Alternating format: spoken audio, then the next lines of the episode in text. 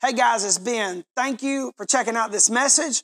If you want to hear more messages from Catalyst Church, just search Catalyst Church of Carrollton on YouTube, Apple Podcasts, Spotify. We hope this message speaks to you, encourages you. We hope it builds your life. We hope it builds you. We are for you. The best is yet to come. And if you want to give or donate to what God's doing here at Catalyst Church, you can go to imcatalyst.net slash donate. The best is yet to come. We love you guys.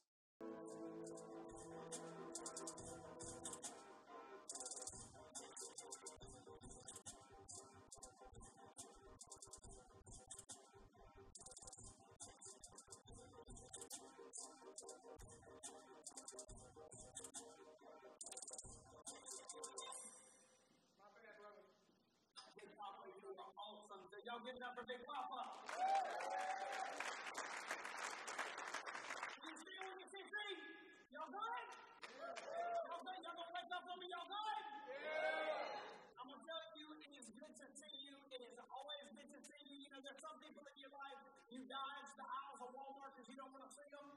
You don't want to talk to them. They talk too much. They don't like what they talk about. And I know I'm probably that for some people, but you are not that for me. Tell your neighbor, say it's good to see you. And if you just lied, I hope God changes your heart today. I got an epidural. I get to baptize a bunch of folks next week just in time. I'm excited. I love what God is doing here. Tell your neighbor one more time. Say it's good to see you. Online, we welcome you. I'm glad you're here. I hope you feel the love of God wherever you are, whether you're fall breaking it or you are you just scared and anxious at home. We love you, don't we, CC? I want to take you to John uh, chapter 14, excuse me, chapter 13, rewind that. I don't do numbers well. What I'm about to preach on, Denise, who you just saw, is that girl not what you want to be when you grow up? Yeah. Is she not what you want to be right now? Yeah. Like she is, I'm telling you, giving hearts is an answer to prayer. They are doing, we have been praying for more and more ministry. We're jumping here in the weekend. they're a big part of it. That girl is amazing, and she goes hard in the paint because I see her here. I want to be like her, and everything I'm about to preach on today, she is an example, the epitome of because we have one of the wealthiest counties in the southeast and still one of the biggest hunger problems. And in the words of James, that should not be so, my brothers and sisters. I want to take you to John chapter 13. Can we say this together? Say, I'm ready to open God's Word. And be open by God's word. Now say it like you really want to receive something today and really want it online. You can drop a comment and pull the pull the rest of the way. Say, I'm ready to open God's word. Open God's word. And be open, and be open. By, God's word. by God's word. Starting at verse 1, it was just before the Passover festival. Jesus knew that the hour had come for him to leave this world and go to the Father. In other words, it was go time, it was the cross, it was the main event. You got some big events in your life, you got some big situations that a lot rest on your decisions right this moment. Tomorrow rest on your peace and clarity and the godliness and the character that you handle how you handle it today. Having loved his own who were in the world, he loved them to the end. Tell your neighbor, say, God loves you that much. Tell your other neighbor that you just ignored, say, God loves you that much. Now speak it over yourself louder than you just spoke it over everybody else because it's a lot easier to speak it over other people and not yourself. Say, He loves me that much. You better yell it, say, He loves me that much. To the end. He said, I will be with you until the ends of the earth. The evening meal was in progress, and the devil had already prompted Judas, the son of Iscariot, to betray Jesus. Jesus got betrayed and hurt by people, you will too. You can't hide from it, you can't save yourself from it, but you can handle it like he handled it. How did he handle it? It said Jesus knew he didn't just believe it. He didn't just pray for it. He didn't hope for it and wish it would happen one day in heaven and he was going to suffer the rest of his life until then. No, it said Jesus knew it. He believed it. He didn't preach about it, post scripture about it. It was, he knew the authority had been given to him and Catalyst. Every bit of that, God in the scripture says has been given to every one of us. Do you believe it? Jesus knew that the, he knew it. He knew the Father had put all things under his power and that he had come from God and was returning to God. So he got up from the meal. The move he was about to make was made in faith, not in feelings, not in emotions, not in circumstances. It was made out of a place of love and authority and true faith. He took off his outer clothing and wrapped a towel around his waist after that, he poured water into a basin and began to wash his disciples' feet, drying them with the towel that was wrapped around him. Skip to verse 12. It says, When he had finished washing their feet, he put on his clothes and returned to his place at the table. Do you understand what I've done for you? Y'all, Catalyst Church, I'm big on whys. If you know one thing about the transitions that we made in this church, a lot of things that we're doing have done differently and will continue to change up. I am big on whys. When our staff, our leaders don't give you a why for a what, I get upset about it. Every expectation, you have a right to know the reason so that you can decide what, if the why is worth the what. And Jesus, right here, Do you understand what I just did? Do you understand why this is the way you're going to live your life if you truly love me and want to follow me? He said, Here's the why. You call me teacher and Lord, and rightly so, for that is what I am. Now that I, your Lord and teacher, have washed your feet, you also should wash one another's feet. He wasn't just talking about literal feet washing, he was talking about a lifestyle. I have set you, this ain't every other month feet washing like a primitive Baptist. That's all good.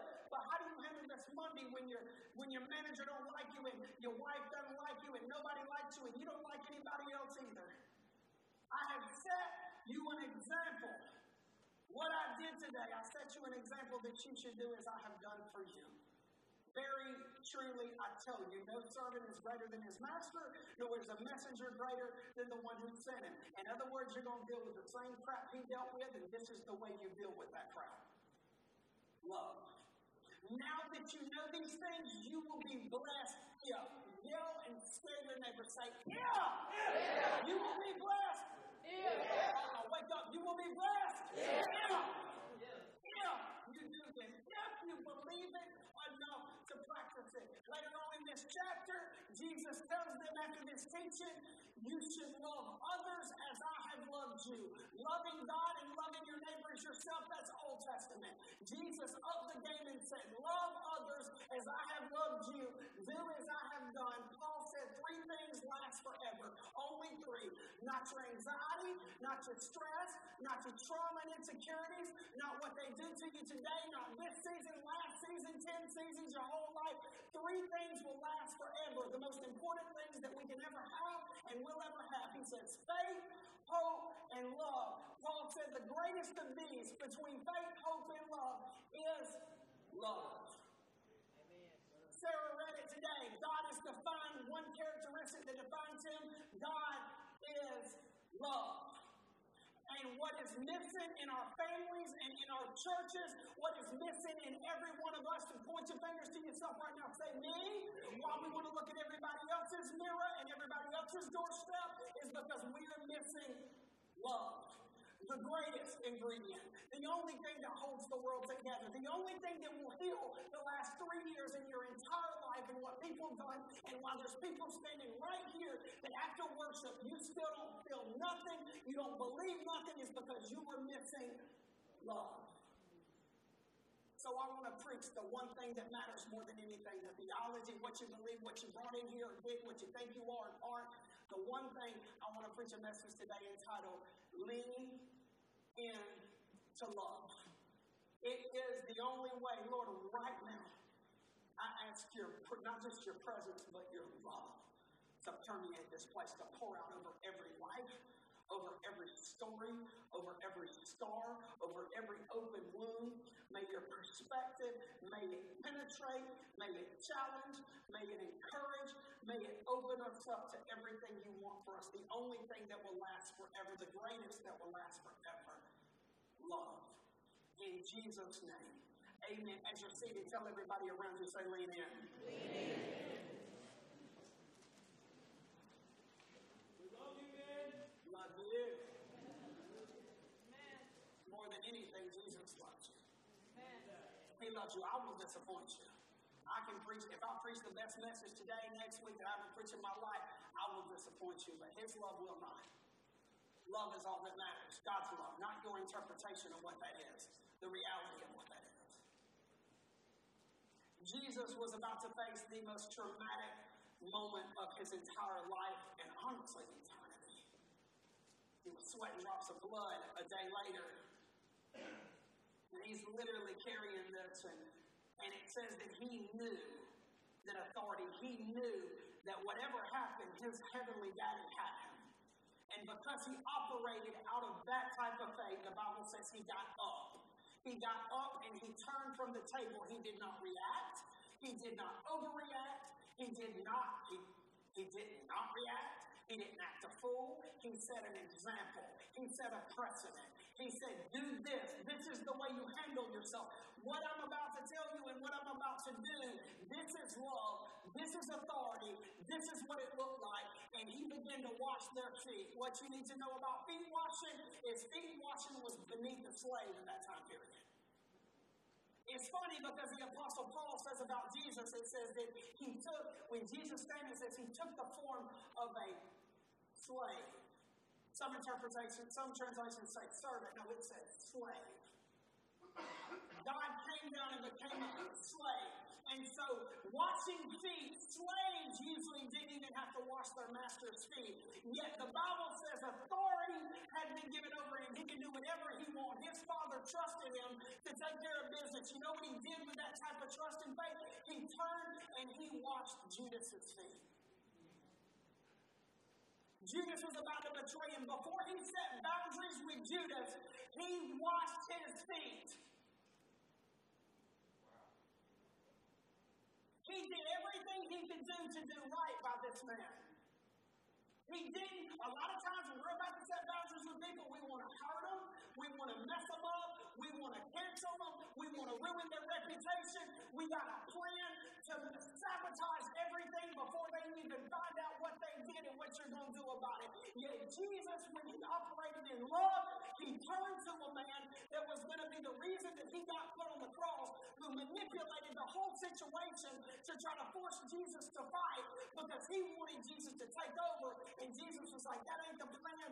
And he turned to this man that was about to stab him in the back and he washed his feet before he said, go and do what you must do and do it quickly. This is love. Tell somebody, say, lean in. Lean in. He washed his feet, and then he turns to his disciples and he says, Do as I have done. This is the way you live your life. This wasn't just one moment where he says, Go wash somebody's feet every Sunday or two. He said, This is the way you live your life if you truly believe what you say you do. If you truly trust me in every season, do as I have done. Lean in to love. And I want you to see today that Jesus lived his entire life and ministry this way. This is it. He tell somebody, say, lean in. Say your neighbor, say, you got to lean in. You can love God. You can check all. You can check all the boxes. You can come to church. You can do all the things. You can jump through the hoops. You can dot your I's and cross your T's. Whatever you want to do. But if you don't love, as Paul said, he said, "Without love, I am nothing." And I want you to see it today. I want you to see it. Matthew chapter 5, Jesus says this himself. He says, If you love only the people who love you, you will get no reward. There's no reward in that. There's not even that much love. It's easy to love people who respect you and, and, and you benefit from, and they can promote you. The ones that like you, that dote over you, that call you fine and sexy and how awesome you are and you're so smart and pretty. That's easy. Jesus said everybody does that. He says even the tax collectors do that. Everybody. Tax collectors, by the way, weren't like the IRS. They were like pimps. Like it was that bad. Like families starved to death because of the crooked business of tax collectors. By the way, Jesus chose a tax collector to be his disciple. He wrote the book of Matthew. His name is Levi, that changed. Love changed him. Love changes everything. God's love, not our interpretation and idea of it, the reality of it. Even the tax collectors do that. He said, and if you were only nice to your friends, if you're only nice to the people that are easy to be nice to, the people that are safe in your life, he says, you are no better than, than other people. Even those, he says, watch this, even those that don't know God, that don't believe in God are nice to their friends. Easy to be nice to, to the ones that do promote you. What about the people that won't promote you? What about the people that can't repay you? Denise works ridiculous amounts of hours at this church for people who will not be able to repay her. She fights hard for donations just like we do to do ministry for people because she can't. What, what about the people what about the people that post nasty comments about you on social media? What about the people that reject you and won't receive from you, that don't take you seriously, that don't believe in you? I don't care if they're family, friends, if they barely know you and they still think they know you and sum you up. What about them? Do you respect? Are you respectful? Are you respectable? Are you reasonable to them? Do you consider those type of people? Do you consider their story, their situation, their background, their understanding? Or are you more concerned about being right and putting them in their place? Because Jesus said true authority is getting up from the table, not to prove a point, but to wash feet, to love, to know that God will take care of you. And that you're as undeserving of that love as they are, but you got it and you, you need to be grateful for it. See, I'm not talking about the appearance of love today. Because Jesus told the religious people of his day about the appearance of love, he said, You were like whitewashed tombs. You make it look pretty, man. They're real pretty. It's all pretty. He said, but within within those within, within that tomb is still dead man's bones. See, your house may be clean and in order, and you can and it smells delicious in the house. You can lick the table and it tastes better than some people's dinner because they suck at cooking. It may look pretty. You wear your you wear your Sunday's finest to church, and you can check the boxes and do the right things and wear the garments, and you know how to you know, you know how to. I was about to say smoke, but I meant quote scripture. We know how to do it. We know how to make it look good. The appearance of some of you, and I've done it in seasons too. You've gotten good at quoting and knowing enough scripture to make your mean spiritedness look righteous and like love. No, I'm not talking about the appearance of love. Because you can be the nicest person on the outside and the meanest person in any room. You can have the homecoming queen sweetness and be heartless on the inside. You can have arms and biceps and abs that make you look amazing, but you are the most insecure person in the room. I'm not talking about the appearance of love. I'm not talking about the appearance of being put together. I'm talking about Jesus said this is the real thing you have bat wings like me, but if you love, biceps don't make you bigger. Your spirit and your love are what make you what God created you to be. Amen. Well, tell somebody, say, lean in. Lean in. Jesus also says this You have heard the law. I want you to say this is the way he saw it, this is the way he commanded it. He said, You have learned, you have heard, and were taught this, that the law, you have heard the law that says the punishment must match the injury. In other words, whatever you did, the consequences got to match it. By the way, we still teach that today. Not just in churches, in our American culture. We don't teach nearly as much grace and mercy as we do. You do this, you get this. We do. We troll social media and post nasty comments about people. We want justice to be served. We want them to get theirs. You daydream about it. All you do is talk about it. You'll take them to court so that everybody knows what they did. So that your ex and everybody that knows your ex knows that they're a PO and you are the amazing all American mom and dad because we have been taught, we have been taught in church, we have got a spirit that is not love. I'm not beating on you today, I'm beating on me because we are peers as I preach this together. We have been taught, Jesus says in Catalyst Church 2023, you have been taught that the punishment must, must match the injury. An eye for an eye, a tooth for a tooth. That's how we live our life. That's how we choose our friends. That's how we treat people who don't treat us, who are not easy, who are unlovely, and end up breaking you in 10, 15, 20 years. You're as unlovely as they were two decades before. Because this is what we've been taught. We got the New Testament and we're still teaching this in church all the time. And God is wanting us to know, Catalyst, American church culture, we need to lean into love. It's the only way. And he said, You've been taught this. You based your life on this empty, incomplete gospel. And he said, But I say, do not resist an evil person. If someone slaps you on the right cheek, offer the other cheek also. I grew up in Sunday school and people say, Well, Jesus was talking about words here, then why didn't he say cheek? Why does he say if they slap you? He didn't say if they talk bad about you. He said if they slap you, let them slap you. Oh, I'm about to get really anti-American church culture because Jesus did, and I have no choice but to preach what he did, not what I think. Amen. I can't preach to my ego. I got to preach to his word, or I'm really not being true. And I've done that before, and it doesn't work either. If you were sued in court, if they take you to court and slander you, and your shirt is taken from you, Jesus said, your heart and spirit, true authority, doing as he has done, is give your coat. If a soldier demands that you carry his gear, gear for a mile, so if your boss that is ahead of you tries to bully you at work, if he tries to lord his authority over you, this is what the application is. He said, if people try to use what they have, the experience they have against you, and the, and the talent they have against you, and they make you carry their gear, and they ask too much of you, he said, carry it a mile further, carry it two miles. Give to those who ask, and don't turn away from those who want to borrow. In the American culture, we call that weak and liberal. In the gospel and the kingdom, Jesus calls it love. Tell somebody right now, say, lean. I told you, God put this on me after writing three messages that I decided I wasn't going to preach. It's going to hit you hard. It hit me hard always. Say, lean in. It's easy to lean away from what I'm preaching, but you need to lean in. It is the only thing that will truly change you and change the people around you, and in essence, change the world.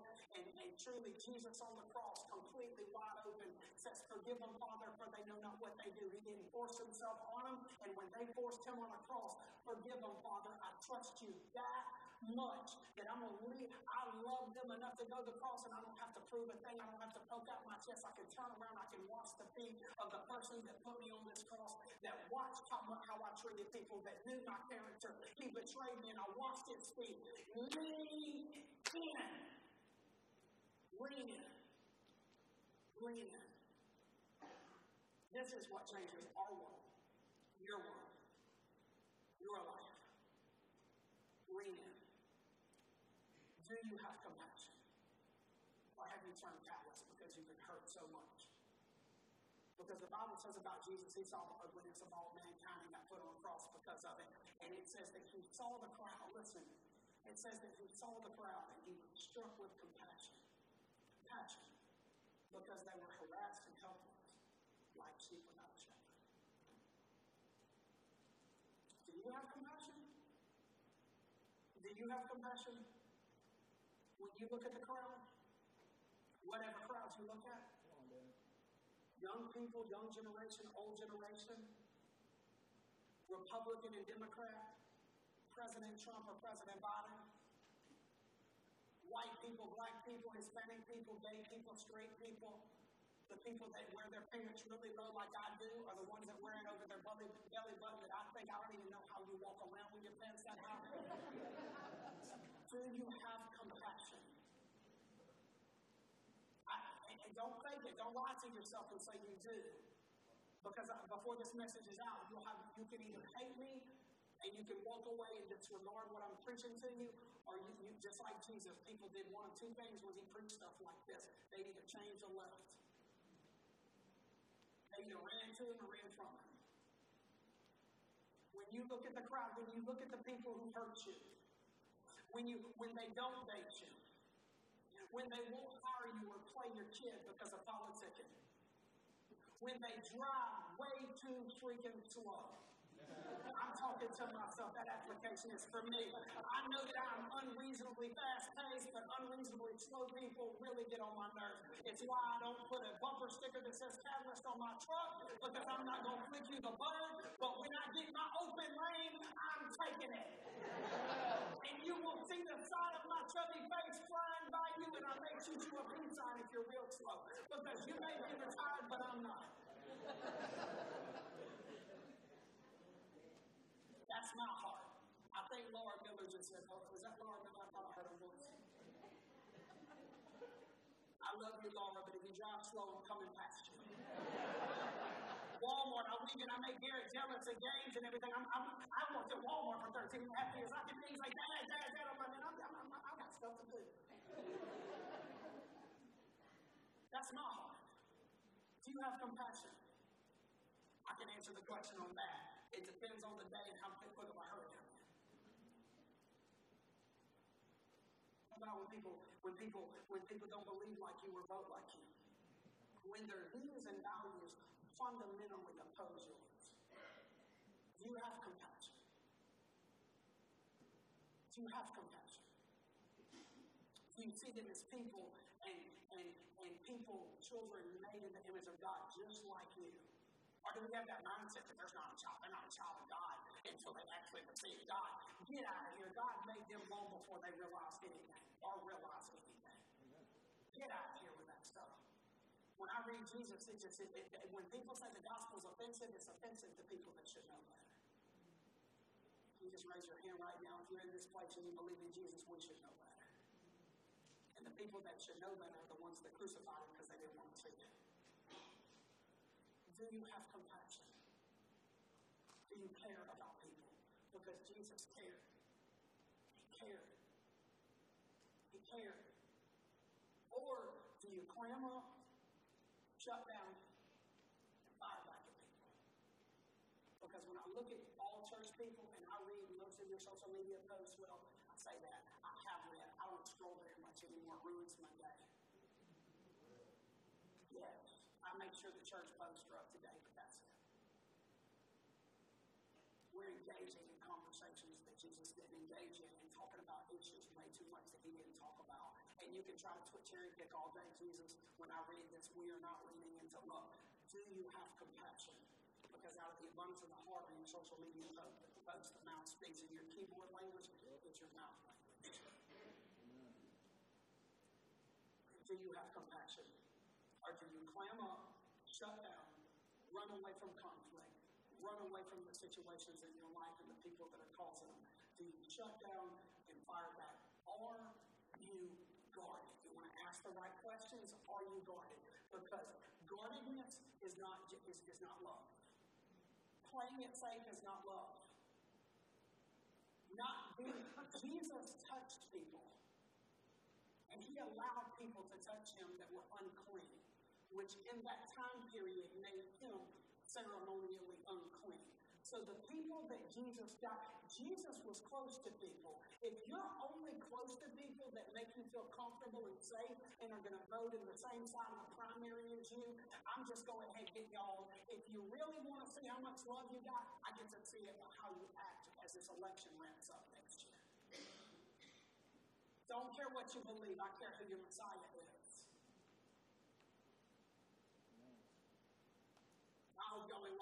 because of you mad, but I'm just, I'm just saying. I love you. Look, look like, listen to me.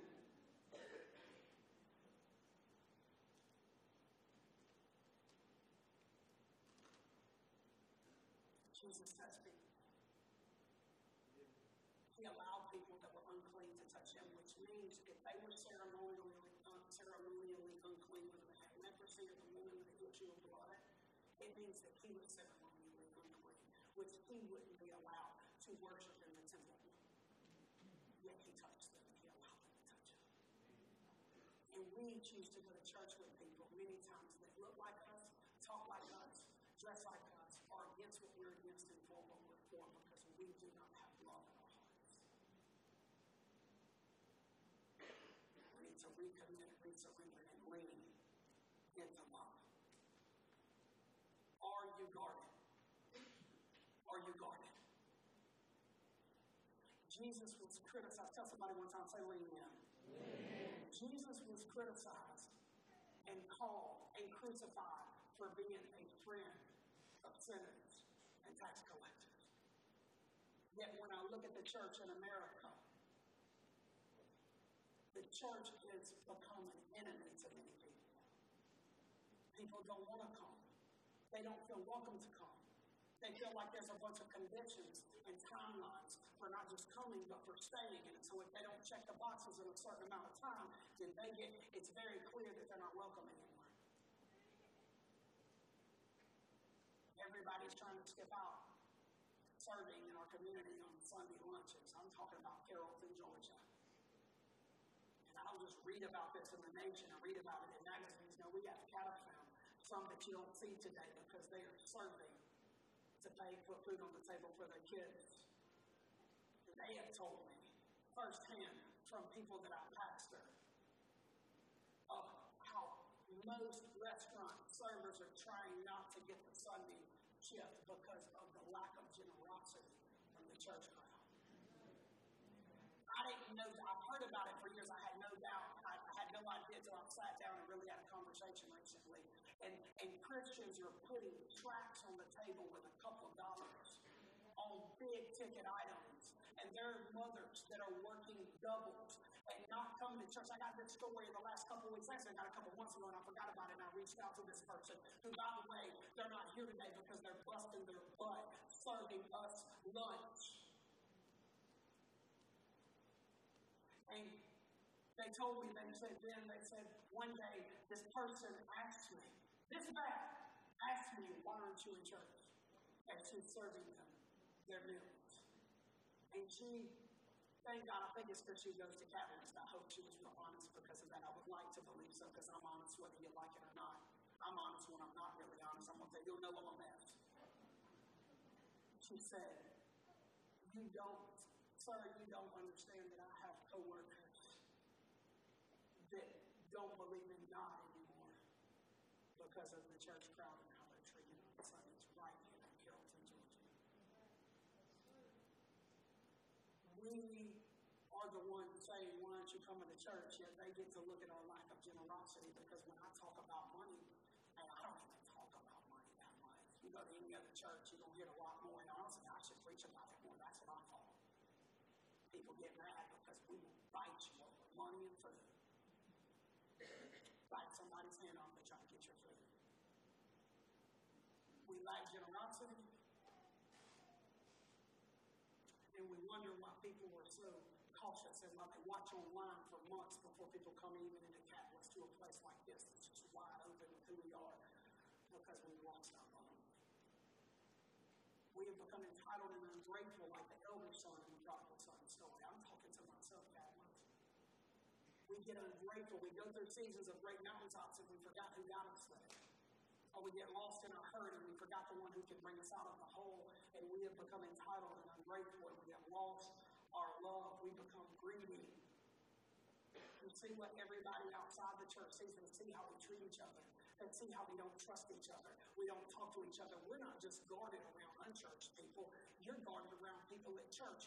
You're the first one, you're the last one in the door and the first one out. You know why? It's anxiety. Yeah, it's more than anxiety. It's lack of trust because you've been hurt.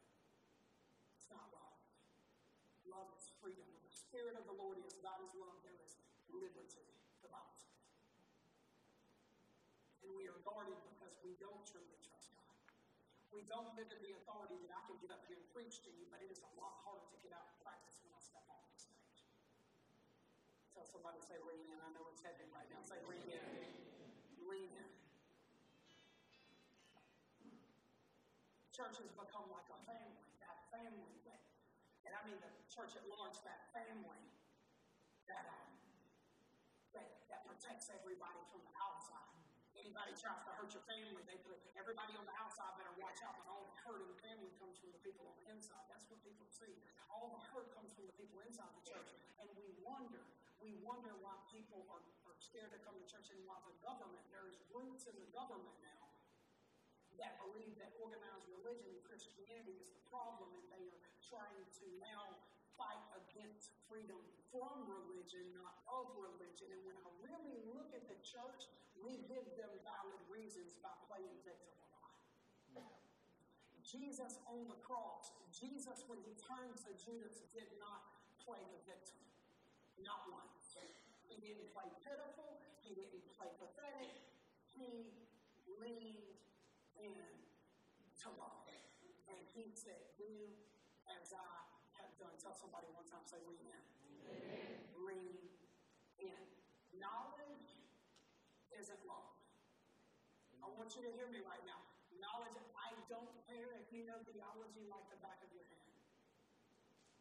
Paul said, if I had all understanding and knew all the mysteries and secrets, but had not love.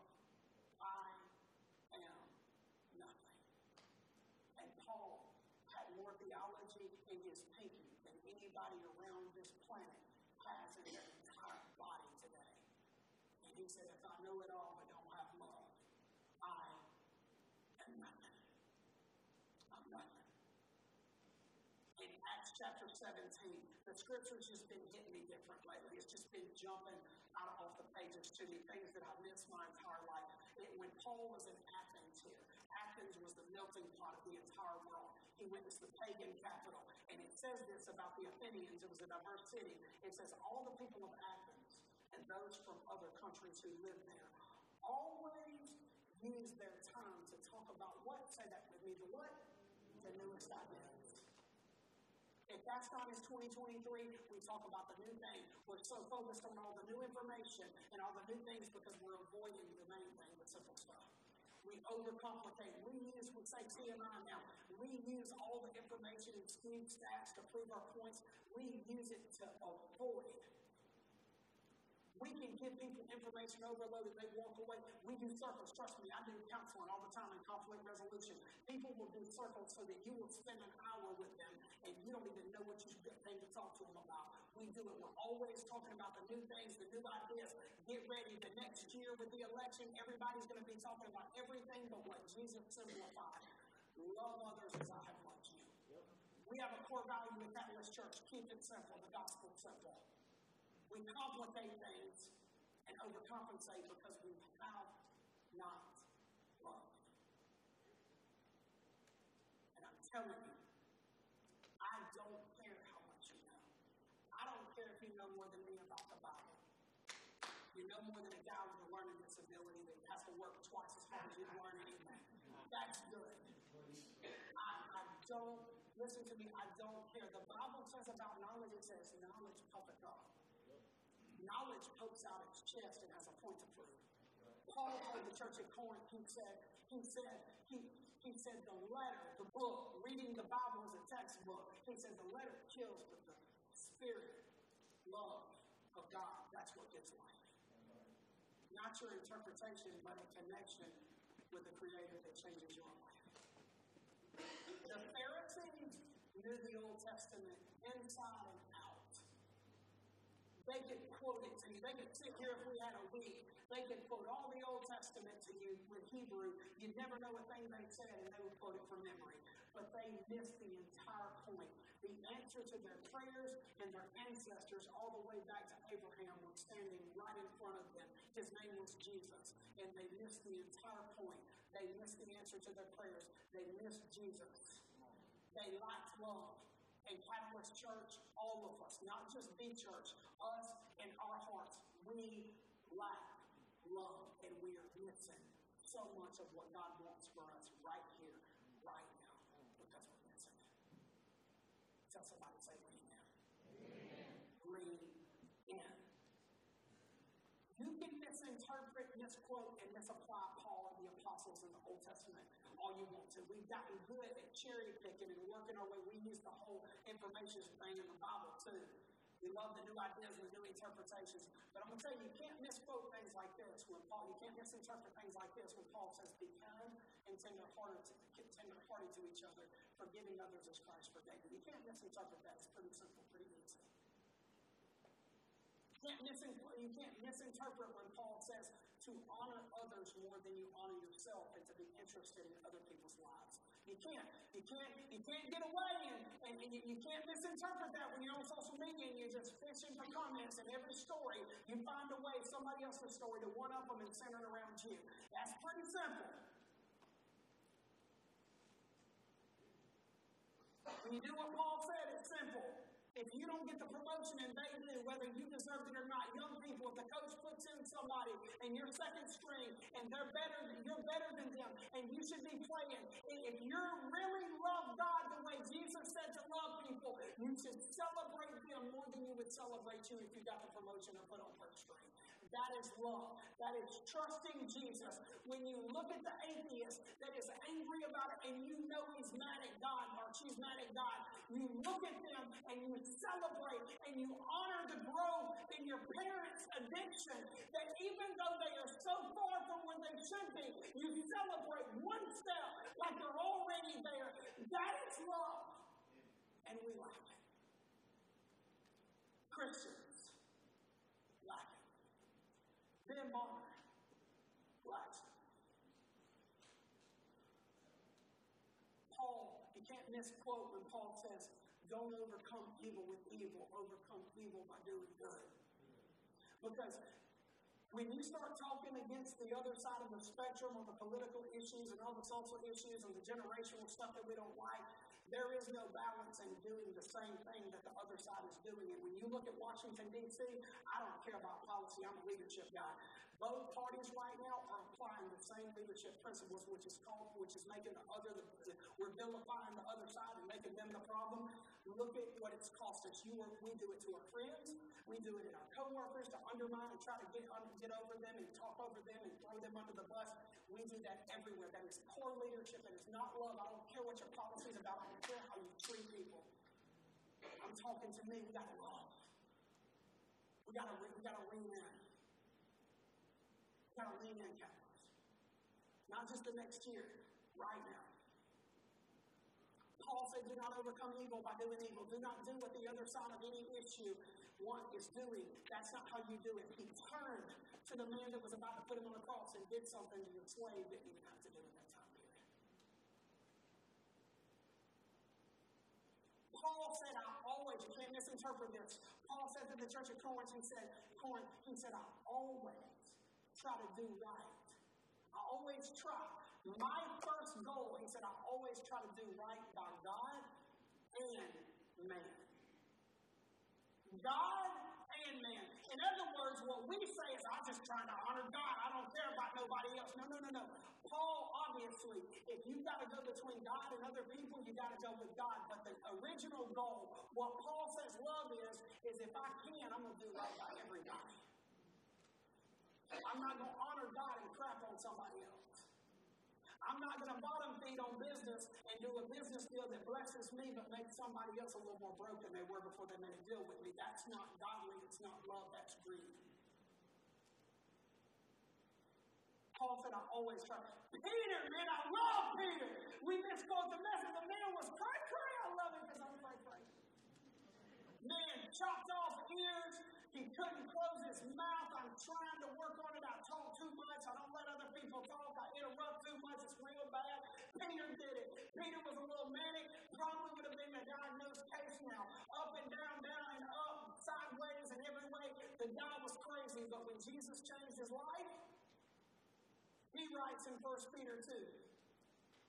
He says, respect everyone. There is nowhere in the Bible that says just respect the office. Ever. Peter, the dude that chopped off the soldier's ear that tried to arrest his Savior, when Jesus changed his life and he wrote his letters, 1st and 2nd Peter, he said, respect everybody, whether they respect you or not, whether you stand for what they stand for or not, whether you like them or not, respect everyone. Peter, when he died, we know in church history that he faced the the Roman Empire, and he told them, I'm not even worthy to die the way my. He went from chopping off ears to say, I don't deserve to die the way Jesus died. They crucified him upside down. Oh, you talk about love. And he said, respect everyone. Love other believers, is what he says. Why are we competing against other church people? Why are we trying to build?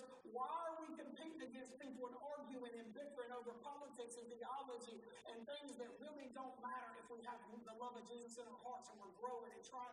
Why? He says, love other believers, honor God, and respect the King. Respect your authority. So when I see 75% of Christians talking about how senile President Joe Biden is, or how evil President Trump is, and that you want to see him get put in jail for the rest of his life, and this joker be made a fool of because he's 80 years old and trying to lead this country, and everybody, the Christians, are picking on one or the other or both. That is not respecting the king. It is not loving God. It is not loving people. And we wonder why people look at us and are afraid to come talk to us about anything. Jesus loves you. That's awesome on your Twitter feed, but how's it looking in your life? And I am talking to me right now. I'm falling like a baby writing some of this stuff because it's hard to lead a church and to see me. I'll talk about it the inside. Cry now. Lean in. Lean in. People are going to hurt you. They hurt him. But love is still the answer. Love is still the answer. Lean in. Learning to lean into love is love learning when to let go. Learning when to let go. I told you the scripture's been jumping out. This isn't in your notes. I will give you the reference where you can look it up later because I hope you will so you know I'm not making stuff up. In Acts chapter 21, the Bible says that they tried to beg Paul not to go to Jerusalem. Jerusalem is where Paul would be arrested. He would spend the next several years in jail, and it would lead to him being beheaded. And everybody told Paul, and go look it up in Acts 21, everybody told Paul, do not go to Jerusalem. Paul, do not go to Jerusalem. Do not go to Jerusalem. It is too dangerous. You are going to get hurt. It is not good for you. And they realized Paul was a strong-willed, stubborn Ben Bonner and Benson, like some of you, and had his mind made up. And in Acts 21, verse 14, you can look it up later, it says, when it was clear we couldn't persuade him, we gave up and said, the Lord's will be done. It hit me like a ton of bricks. They had to let Paul do what Paul was going to do. Guess what? He got arrested. He spent the next several years in jail. All the things God used it. The Lord's will be done. God used it. He wrote books in jail, some of the best writings. He was locked up. He got shipwrecked. There's some great stories, but they had to let him go. He got arrested in Jerusalem. He almost got killed over and over, and eventually he would end up in a Roman jail cell. He would be tortured and beheaded. And Catalyst Church, we need to let some things and some people go in our life. We need to quit trying to control our kids. We need to quit trying to control situations. We need to quit trying so hard to keep our marriage and everything together. There's some things in this church that I have taken my hands off of. It's some things that we're just not there yet. But if Ben holds it together, I'm going to go crazy and everybody's going to not like me. We have to learn. Leaning into love is learning when to let go. You cannot be your child's God. You cannot be your husband and your wife's God. You are a good person, but you are a bad God. And it said when, when they realized Paul was going to do what Paul was going to do, they just began to pray and they let go. I've seen broken people who you can't control anything in your life, so you go chocolate because at least you can control that thing that you steal. We're always trying to control, and the Bible says when they realized, they let go. They let Paul do what he's going to do, and Paul got himself killed, but they still trusted Paul and God. They knew their place and they knew God's place. Leaning into love is learning when to walk away and not take it personally. In Acts chapter 13, you can look it up later. Watch how they watch how the disciples and apostles begin to grow and do what Jesus did. Acts chapter 13, they begin to push him out the city. They weren't receiving the disciples at all. The city was not going to receive at all from them. And it says this in verse uh, Acts 13, verse 51 and 52, if you want to look it up later. It says, So they shook the dust from their feet. Remember Jesus telling them to do that when people didn't receive him? It said, so they shook the dust from their feet as a sign of rejection. And they went to the town of Iconium the next day and moved forward. Letting go and learning to walk away and not take it personally, that's moving forward. When you walk away and you, and social media stalk and get mad and want to get what they had coming to them, that's not moving forward. That's moving backwards. You're just moving backwards without your enemy next to you. Instead, somebody stabs you and you sit there trying to stab back. It says they went to the town of Iconium and watched this. Change my, it's been jumping out at me lately. It says, and the believers that moved forward, it says they were filled with the Spirit. Not bitterness, not anxiety and frustration and fatigue. They're not pissed off. They moved forward and they were filled with the Spirit with joy Paul was in prison when he wrote the book of the letter to the Philippian church, and he says this Rejoice in the Lord always, and again I'll say rejoice. That's love. Amen. That's love. And what we have is frustration, anxiety. We don't have peace. We're trying to come, we're trying to get likes and shares on social media, we're trying to get a boyfriend or a, girl, or girlfriend to acknowledge you and affirm you. We're trying, we're just grasping, and we come to church every Sunday and talk about everybody else's loss. We're all lost when we're not growing in His love and grace.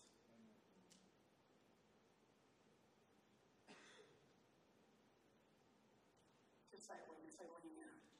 Can you just say that like you can you, y'all receive from this? I know this is hard. Can you receive it, Catalyst? Can you know I mean you not mean it with all my heart? I ain't right about everything, but I'm not trying to be wrong. Lean in. It is not easy. It is not popular to lean into love. You will not be received in religious culture, in church culture, man. Jesus wasn't received. When you start giving people grace and mercy and you start trying to advocate for people and empathize towards people, it is not popular. When you start when you start talking about the heart of the issues instead of taking sides on every issue, oh man, that stuff ain't popular. It's why I don't get a lot of invites to other churches to preach, and I, I, I'm okay with that. I made peace with that. Because I know one thing if I'm going to swing too hard in one area, it's going to be grace, mercy, and love. Faith, hope, and love. When you're not outspoken about your politics, man, that's not popular. In Acts chapter 17, verse 5, I told you it's just been jumping out. The most, the biggest enemy of the, so religious people crucified Jesus. Make no mistake about it. They used the Roman Empire Empire's opponent. The, the Jews crucified Jesus, his own people. The Romans were the authority.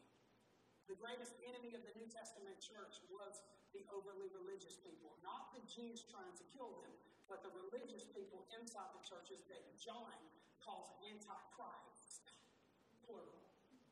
We're so busy looking for the antichrist that we don't realize some of the greatest undermining that goes on in our life and our spirituality is people that undermine the gospel and our value and worth in Jesus. And it was the same then. And I say that to say this in Acts 17, chapter Acts 17, uh, verse 5, if you want to look it up later, it says, But some of the Jews were jealous because anybody, remember when John the Baptist was preaching in the desert and all the rabbis educated and had all the crap together, put together type thing, or at least the appearance of it, they come out, who's this dude that don't know nothing? And they're taking all our crowds. And, and John the Baptist, they're mad, they're jealous. So in the New Testament church, it says the Jews were jealous. And it says, so they gathered some troublemakers from the marketplace to form a mob and start a riot against the New Testament church. We do that all the time. We just have technology to do it. We sow seeds of discord in our job when we don't like something. We post so that we can be the first one to incriminate somebody so that we can get comments and people that just sum them up in and soon. We start riots. We rally troops to our side so that we can feel better about ourselves. We do this all the time, y'all. Because we like love. Our love. Van, will you go ahead and come up, please? Go ahead, come up the front steps. You guys don't have to walk around. I know I preached a minute today. Lean into love. It's not popular when you want to build and be a part of a church that wants to make room for anybody that wants to grow. I'll be honest with you, Catalyst, we can grow a lot faster if we checked all the boxes. But one thing I've realized is checking the boxes love. This is love. Love is patient. Love is kind, not callous. Love is not jealous or boastful or proud or rude. It does not demand its own way. It is not irritable. It keeps no record of being wrong. It does not rejoice about injustice, but rejoices whenever the truth wins out. By the way, that it is not irritable. Lord, right now I repent of irritability. Can I just got some people you've been more irritable and frustrated in this? Like Jesus say, I'm sorry, Lord, right now with me. Sorry, I'm so irritable. Paul says love is not irritable. It keeps no record of being wrong. It does not rejoice about injustice. It does not ignore injustice and people's pain and try to explain people's perspective and pain away that you do not understand, but rejoices whenever the truth. Jesus is the truth, not your truth, His truth, His love. Love never gives up, never loses faith. It is always hopeful. It's not negative. It's not pessimistic. And it says it endures through every circumstance. Love never fails. This is what our Savior stood for.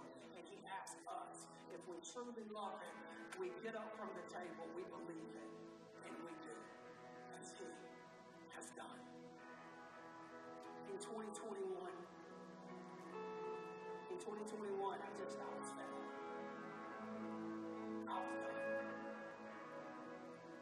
We started canvassing, I told you, we just blew off. We had, a, we had a vision, strong, still a strong message yet to come. I got to see trying to build diversity that we had all this. I know we got some. We had a little bit of everything. We had, we had, to, we had to fight both sides of every issue. We still did not just one one. There were people that felt like we needed more rules, people that got pissed off if we, if we made any rules and standards. And honestly, what happened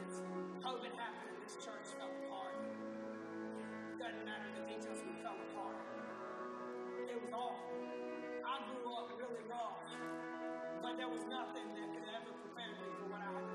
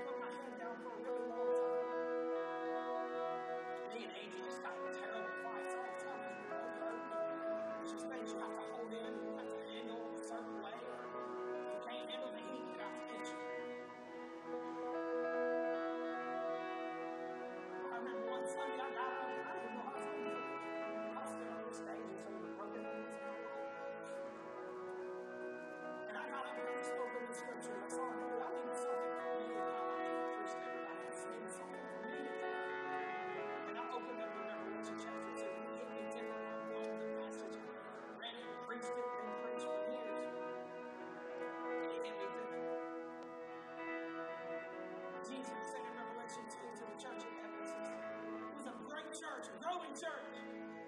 He said, I have this one thing against you. You've been faithful. You've done all the right things. You've done it. Hit the things head on. You did the hard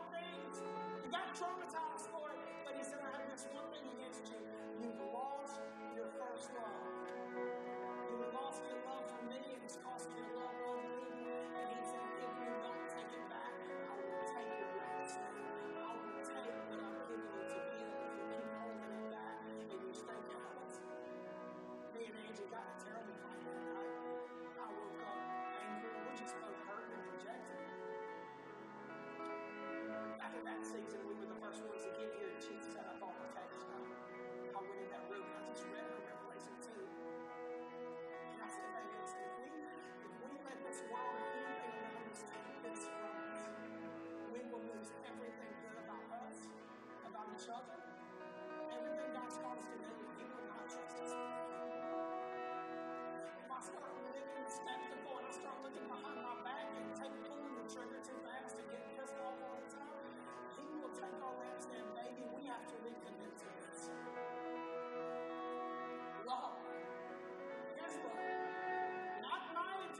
interpretation, not my frustration, not my fear.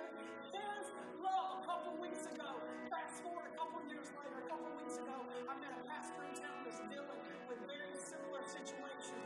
And he told me, me to pray for him. He's older than me, but, I, but he's walking in what I walked through. And he looked at me and he said, Will you pray for me? He knew our story. I was able to fill in some gaps. And he said, Ben, I get told by everybody, don't trust. Don't trust. He's in a transition in his church. He said, But I'm the type of person, Ben, I just want to trust. I want to trust. I said, Man, don't you? I can speak from experience. I know what it looks like. I said, Don't you dare stop trusting. Don't you dare. That's what makes you a pastor. That's what makes you a shepherd. When you're guarded and you hold back, no, don't you listen to people that say that's weak leadership. That is the strongest leadership. To get beat and put down, and people don't like you, and they misinterpret you. Father, forgive them, for they know not what they do. That is love. And I prayed over said, don't you let this world take from you what it didn't give you.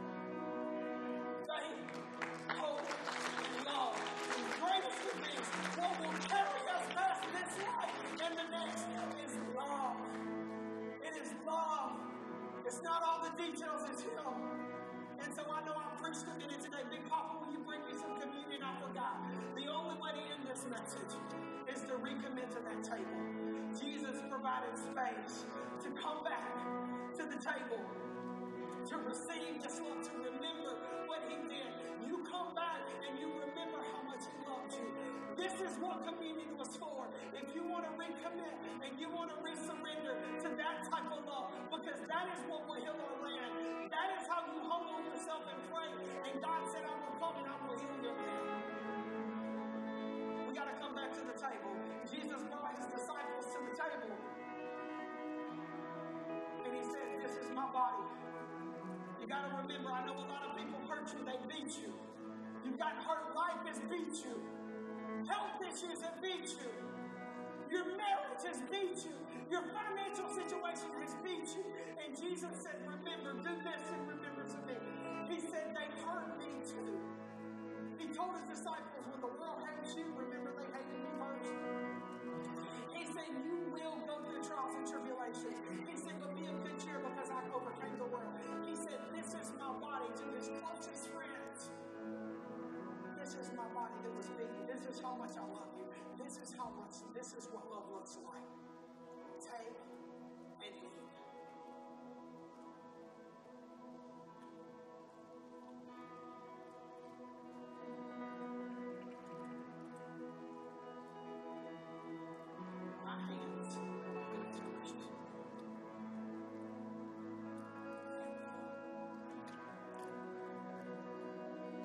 This is the blood. The New Testament says, without the shedding of blood, there's no remission of sin. In other words, it takes sacrifice to forgive, man. To swallow your pride, to swallow your ego, to actually confess and let people confess to you, or to forgive them when they don't confess and don't think they did anything wrong, it takes a sacrifice. So the spilling of Jesus' blood was a sacrifice. And he tells them, he says, This is the new covenant in my. This is love. This isn't love your neighbor as I as, as you love yourself. This is love. Love others as I have loved you. This I never want you forget to forget it. Come back to the table as much as possible. Come back to the table. Take your place. Take your love back. Take your life back. Take your lampstand back. This is the blood of the new covenant. He said, drink ye all of it. And by that, he meant out on any love. Everybody can come of this. You are loved and you are forgiven. Will you stand to your feet and give God some praise right now? Can we give him some praise? I know we got some hands in.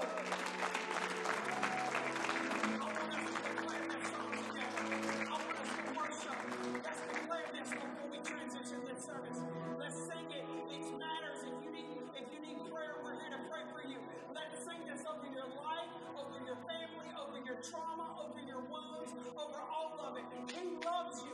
His presence changes everything. His love is enough. Let's sing it out loud together. We hope today's message spoke to you. If you want to know more about Catalyst, you can go to iamcatalyst.net. And we'd love to have you in the room one Sunday. God is for you, and so are we. We'll see you next time.